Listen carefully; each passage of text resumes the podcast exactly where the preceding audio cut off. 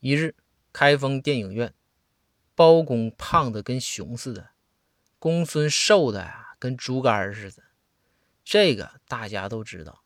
这一天呢，两个人相约去看电影，因为人少，也就是随便坐了。包公就坐在了公孙的前面。结果电影一开始，公孙就郁闷了。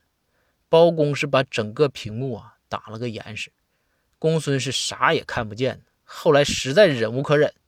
公孙心想：“你不让我舒服，我能让你舒服吗？”公孙就换到了包公前面，一直啊到电影结束。